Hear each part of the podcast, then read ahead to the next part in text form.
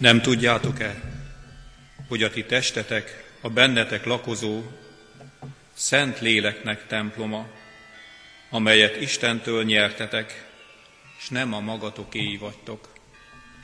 Amen.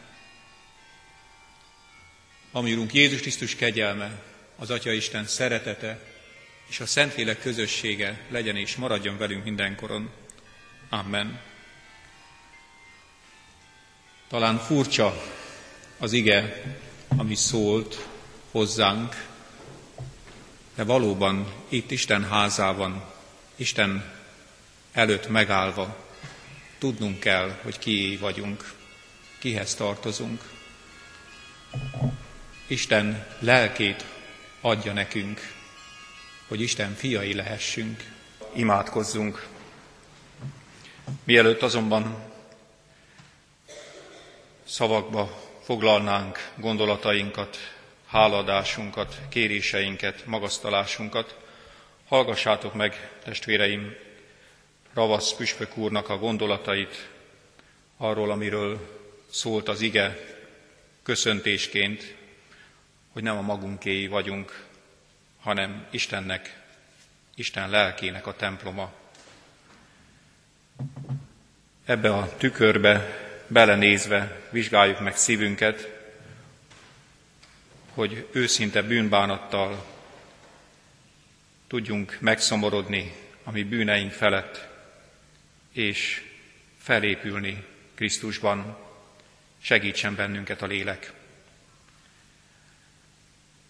Nem a tied a kezed, hanem Istennek szerszáma. Építsd vele az ő láthatatlan templomát. Nem a tiéd a lábad, hanem Isten tulajdona. Járj vele az ő útjaiban. Nem a tiéd a szemed, Isten ablaka, rajta keresztül mosolyt hint lelked titokzatos mélységeibe. Nem a tied a hallásod, figyelj vele Isten üzenetére, legyen az az ő kapuja. Nem a tiéd a tested, hanem Istennek fája, amelyből az ő ereje nő. Nem a tiéd a lelked, hanem Istennek a lehellete. Nem a tied az életed, hanem Istennek drága tulajdona, amelyet azért teremtett, hogy neked örömöt adjon, és benned időtlen időkig földön és mennyben tükröződjék. Rága menje, édesatyánk, olyan nagy ajándék közösségbe tartozni, olyan nagy kincs együtt lenni, és mindenki a maga lelkével, maga szívével, gondolataival tud jelen lenni ebben a közösségben. Köszönöm legfőképpen a, a Te jelenlétedet. Drága Úr Jézus, hiszen Te ígérted a lelkedet, Te ígérted a, a jelenlétedet, ahol ketten vagy hárman összejönnek a Te nevedben, ott vagy közöttük. Így remélhetjük a Te jelenlétedet itt és most is. Áld meg a mi ígére figyelésünket, áld meg a mi életünket, mert ünnep van, és bevalljuk, megvalljuk, hogy még ünnepelni sem tudunk. Elveszünk dolgainkban, elveszünk gondjainkban, elveszünk az időtlenségünkben, kettelésünkben, önösségünkben, Bocsáss meg ezt nekünk, édesatyánk, és adj őszinte bűnbánatot, őszinte megkeseredést, bűnutálatot, hogy tudjuk a Te szavadat befogadni, életre váltani, hogy ne csak hallói legyünk a Te szavadnak, igédnek, Urunk, hanem befogadói, megcselekvői, életre váltói. Könyörű így lelked által, fiadért Jézusért a Szentlélekben, menje édesatyánk. Amen. Istennek Az igéje, amely alapján az ő evangéliumát, örömhírét kívánom hirdetni közöttetek, az apostolok cselekedeteinek könyvében található a második fejezet első 18 verse, így szól hozzánk Isten igéje. Isten igéjének hosszúságára való tekintettel kélek maradjatok helyeteken és így hallgassátok. Amikor pedig eljött a pünkös napja, és minnyájan együtt voltak ugyanazon a helyen, hirtelen hatalmas szélrohamhoz hasonló zúgás támadt az égből, amely betöltötte az egész házat, ahol ültek. Majd valami lángnyelvek jelentek meg előttük, amelyek szétoszlottak és leszálltak mindegyikükre, minnyájan megteltek szentlélekkel, és különféle nyelveken kezdtek beszélni, úgy, ahogyan a lélek adta nekik, hogy szóljanak. Sok kegyes zsidó férfi tartózkodott ekkor Jeruzsálemben, azok közül, akik a föld minden nemzete között éltek. Amikor a zúgás támadt, összefutott ez a sokaság, és nagy zavar keletkezett, mert mindenki a maga nyelvén hallotta őket beszélni. Igen, megdöbbentek, és csodálkozva kérdezgették, íme akik beszélnek, nem valamennyien Galileából valók-e?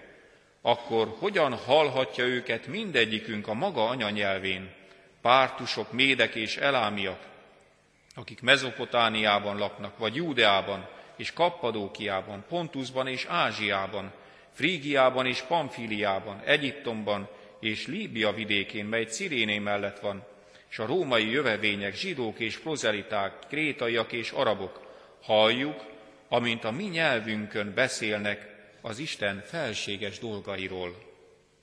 Álmélkodtak minnyájan, és nagy zavarban kérdezgették egymástól, mi akar ez lenni.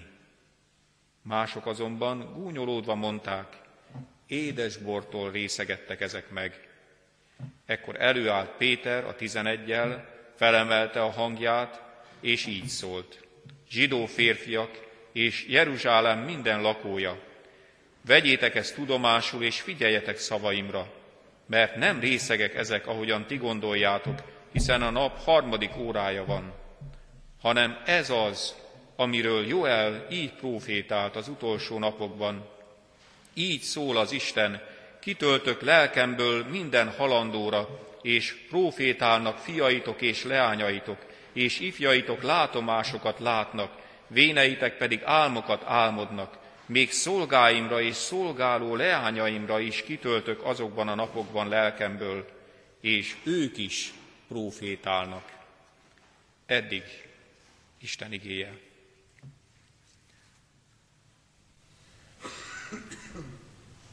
Kedves testvéreim! Pünkösd van,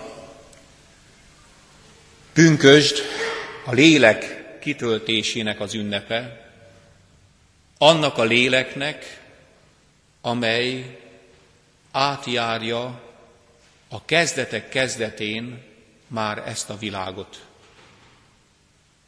Mert kedves testvéreim, amit Isten adni akar, azt rögtön az elején adja. Ha elolvassuk a Bibliát, az első mondata szól így, hogy kezdetben teremtette Isten az eget és a földet, és az puszta volt és üres, és Isten lelke lebegett a vizek fölött. És ott van az ember teremtésénél is. Amikor megformálta a porból, akkor órába lehelte az élet lehelletét. Ugyanaz a ruach Elohim, ugyanaz a szó van, ami ami ott lebegett a vizek fölött, ugyanaz a lélek teszi élővé, elevenné az embert. És ez a lélek, ami az Istennek a titka, Istennek a lényege, Istennek a lelke, ez a lélek az, amiért Jézus azt mondja, hogy jobb nektek, ha én elmegyek, mert akkor atyám nem küldi el a lelket. Mert kedves testvéreim, Isten lelke valami olyan csodálatos dolog, amit mi föl sem tudunk fogni. Szülőként döbbentem rá először igazán, amikor magam is édesapaként szíven találva éreztem magamat, Jézus ugyanis azt mondja, hogy ide figyeljetek. Ha a gyereketek odajön hozzátok és kenyeret kér, ugye nem adtok neki követ. Ha tojást, akkor nem skorpiót adsz a kezébe. Ha tehát ti minden gonoszságotok ellenére tudtok jót cselekedni, mennyivel inkább adja a ti mennyei atyátok a szent lelket, ha kéritek. Úgy beszél a lélekről Jézus Krisztus, mintha azért jött volna el, azért hal meg, azért adja az életét, hogy a lélekből részesülhessünk, hogy Isten lelkét megkaphassuk. És valaki nagyon találóan mondta ezt, és azóta is forog bennem ez a kép, hogy olyanok vagyunk, ugyanis mi emberek, mint a karácsonyfa. Kívül nagyon szépek, mutatósak, szimpatikusak, kedvesek, mosolygósak is tudunk lenni, szeretetteljesek is tudunk lenni. Akár még áldozatot is tudunk hozni a másikért, akit szeretünk. De karácsonyfának van egy nagy baja. Nem csak azért, mert csak két napig vagy egy hétig van karácsony, hanem a legnagyobb baja az, hogy nincs gyökere. Általában gyökértelen fát díszítünk föl. Nem él már. Úgy néz ki, úgy mutatja magát, mintha élne.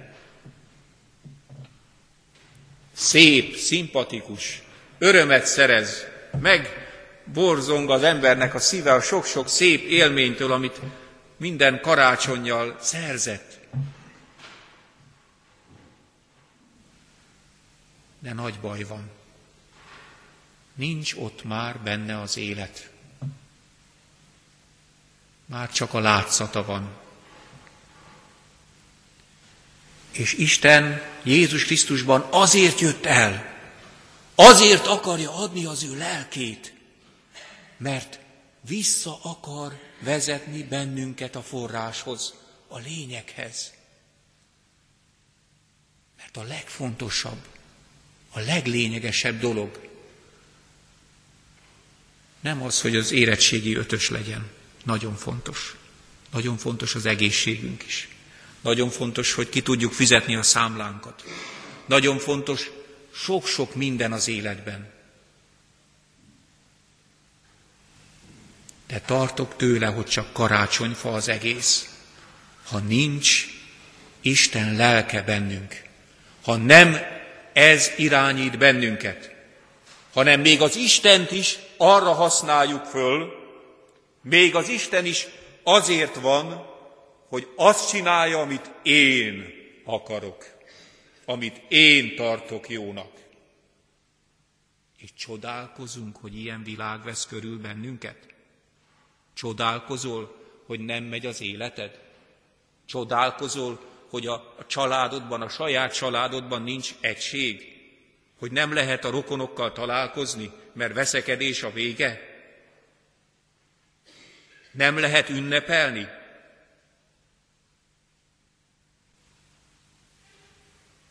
Minden rólam szól. De az Isten lelke pont ezt tanítja meg. Ezt mutatja meg.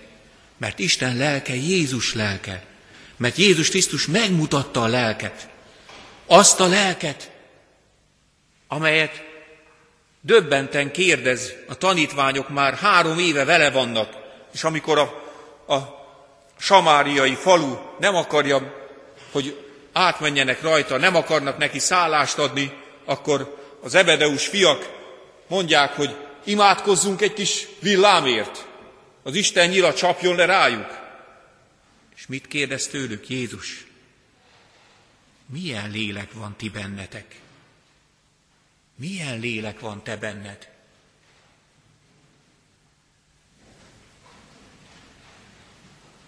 Kérdezem én, itt és most, milyen lélek irányít téged? Vagy tényleg csak az érzéseid, a pillanatnyi hangulatod, a pillanatnyi ötleteid irányítanak téged? Vagy keresed az Istent? Keresed, hogy ő mit mutat? Mert nagyon sok fontos dolog van az életben. De ha nem látjuk világosan a célt, ha nem tudjuk, hogy hová megyünk, ha nem tudjuk, hogy hová tart a mi életünk,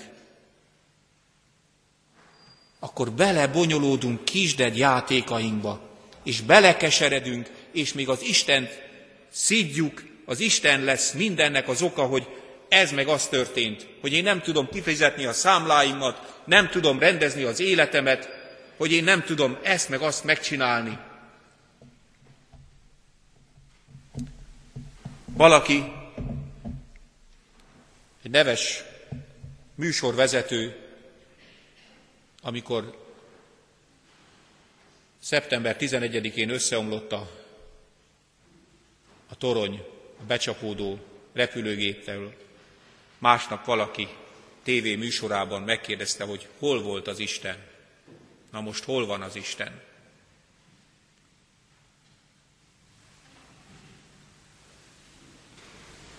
Ahova küldtétek, ahova tettétek. Ki az iskolákból, ki az életből, ki a munkahelyekről, be a templomba. Itt egy órára el tudjuk viselni az Istent. Gondoljatok bele. Mert az ördögnek nem, nem kell csinálni semmit.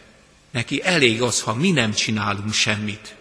Mi ülünk a babérjainkon, mi, akik ismerjük az Istent, mi, akik az Isten lelkétől vagyunk átitatva, mi csak ülünk egy óráig a templomba, kibírjuk valahogy, aztán megyünk, csináljuk a magunk életét. Nem így van. És csodálkozol, testvérem, hogy boldogtalan vagy? Csodálkozol, hogy végigmész a főtéren, és nem látsz egy mosolygós ember. Egy-két gyerek még, hál' Istennek, még tud mosolyt csalni az arcunkra. Az ő fölszabadult szaladgálásával. Pedig az Úr Jézus nem arra hívott bennünket, hogy nyögjünk és nyöszörögjünk, hanem azt mondta, azt akarom, hogy életük legyen, és bőségben legyen. Igazi életet akar adni az Isten. Nem nyavajgósat. Nem. Viccesen szokta feleségem mondani, amikor beszélgetünk, hogy, hogy nem uborkalével lettünk megkeresztelve, kedves testvéreim. De sorra másra ebben találkozom. Hol van, hol van a lélek? Mert megmutatja az öröm. Az az öröm, ami elvehetetlen. Mert kedves testvérem, lehet, hogy nem sikerült úgy az életed, ahogy te szeretted volna. Lehet, hogy nem olyan autóval közlekedsz, amivel te szeretnél. Lehet, hogy nem akkora házad van, mint a másiknak. Lehet, hogy nem olyan klassz a munkahelyi közösséged. De elvehetetlen örömöd van Jézus Krisztusban. Valaki úgy szeret téged, az életénél is jobban.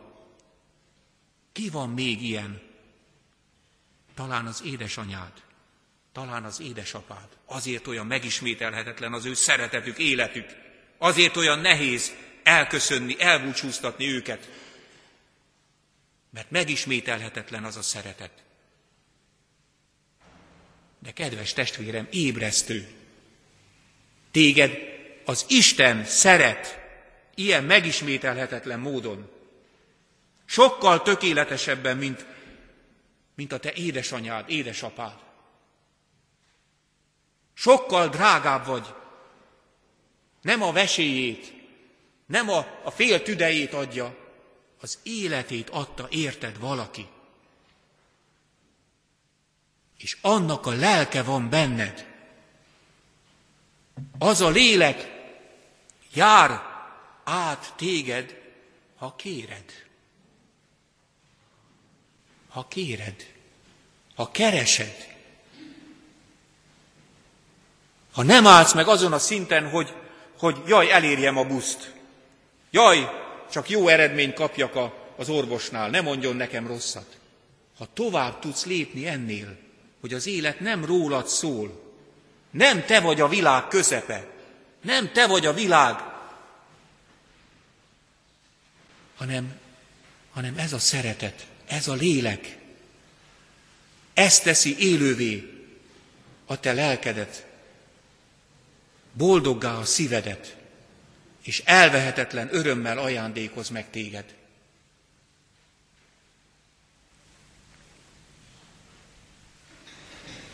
Kedves testvéreim, mostanában sokat gondolkodom az etika oktatás kapcsán az iskolai hittanoktatásról, és, és többenten látom és tapasztalom, hogy mi is kezd kialakulni, mi is formálódik az emberekben ennek kapcsán. Eszembe jut egy kis történet, még a század elejéről, amikor gondolkodtak faluk, hogy az állam kezére bízzák-e az iskolát, ami a falu közösség tartott el, épített és tartotta el a tanítóját, hogy milyen egyszerűbb lenne, milyen jó lenne, hogyha az állam fizetné az iskolát, az állam látna el dolgokat, nem bennünket terhelne gond, se így, se úgy. És összeült a falu, beszéltek, és egyre másra arra az elhatározásra jutottak, egyre jobban az erősödött meg, hogy valóban át kell adni az iskolát az államnak. Oda jött egy idős bácsi, azt kérte, hogy szeretne mondani egy történetet. Ez a történet pedig így szól. Volt egy szegény ember, és ennek a szegény embernek egyetlen értéke a háza melletti kert, és ebben a kertben sok szép fiatal csemete volt, facsemete. Na de milyen? Olyan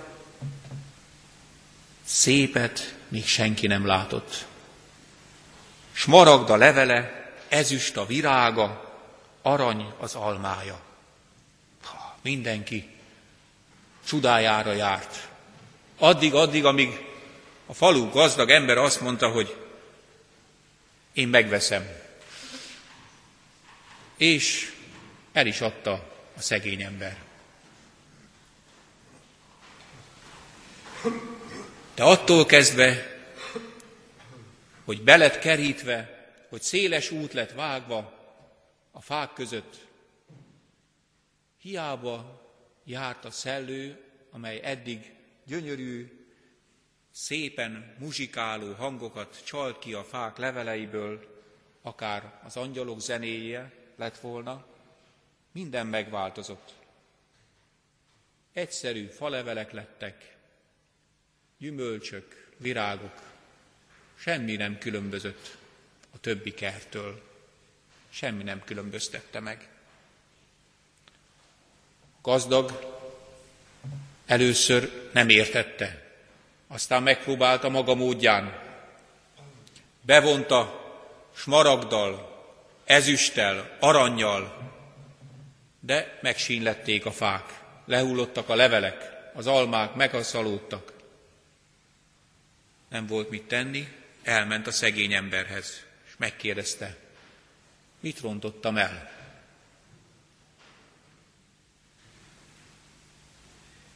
Nem akarlak megsérteni, gazduram, de te a levelet és a virágot ápoltad. Kívülről akartad beleöltetni, beleerőltetni azt, amit önmagától kellett volna teremnie. Én a tövét ápoltam. Azt gondoztam, és így tudott a jó gyökérből ilyen szép dolgokat teremni. Értették is, nem is az emberek ezt a példát. Megmondom őszintén, én is elgondolkoztam, miről akar ez szólni. De aztán elmagyarázta az öreg. A szegény ember az eklézsia, a kert az iskola, a fák a gyerekek. A fáknak a lombjai, a virága, a termése, az értelem, az érzelem, az akarat, a törzse azonban az embernek a lelke, és a törzs gyökerei pedig a hitnek a világa. És a lélek ápolása nélkül, a hit erősítése nélkül így jár az ember. Meg savanyodik a gyümölcs, megkeseredik minden, ha csak, ha csak a, a koronát ápoljuk, ha csak az értelmet, ha csak az érzelmeket keressük, ha csak az akaratot edzük, hit nélkül. Kedves testvéreim, pünkösd van, a lélek ünnepe van. Milyen lélek van benned? Keresed-e az Isten lelkét? Keresed-e vele a kapcsolatot? Mert ha nem, félek attól, hogy úgy jársz, mint ez a szegény ember gyümölcsös kertje. Hogy az, ami kívülről szépnek, csodálatosnak tűnt,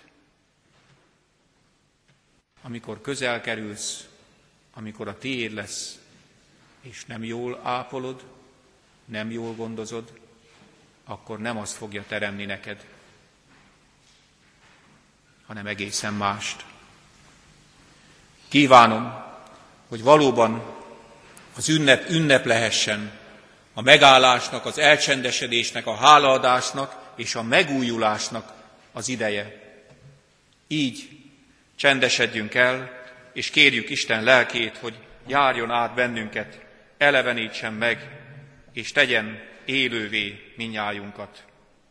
Fiáért, Jézus Krisztusért hiszem, hogy megadja nekünk mennyei édesatyánk a Szent Lélekben. Amen. Mondjuk el testvéreim együtt a mi Jézustól tanult imádságot.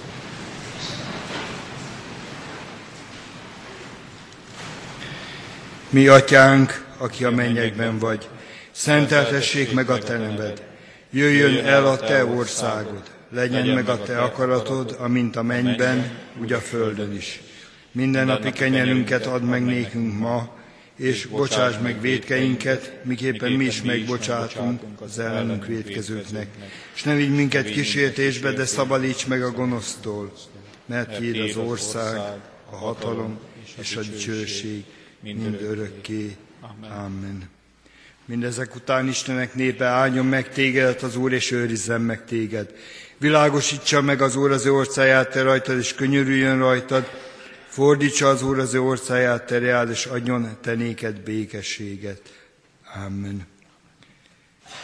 Isten tiszteletünk befejezéseképpen keressük meg a 455. dicséretünket, és a 455. dicséretünknek első és egyben a kilencedik versével buzdítsuk egymást. Testvérek, menjünk bátran, illetve elmúlik nem sokára e földi vándorút.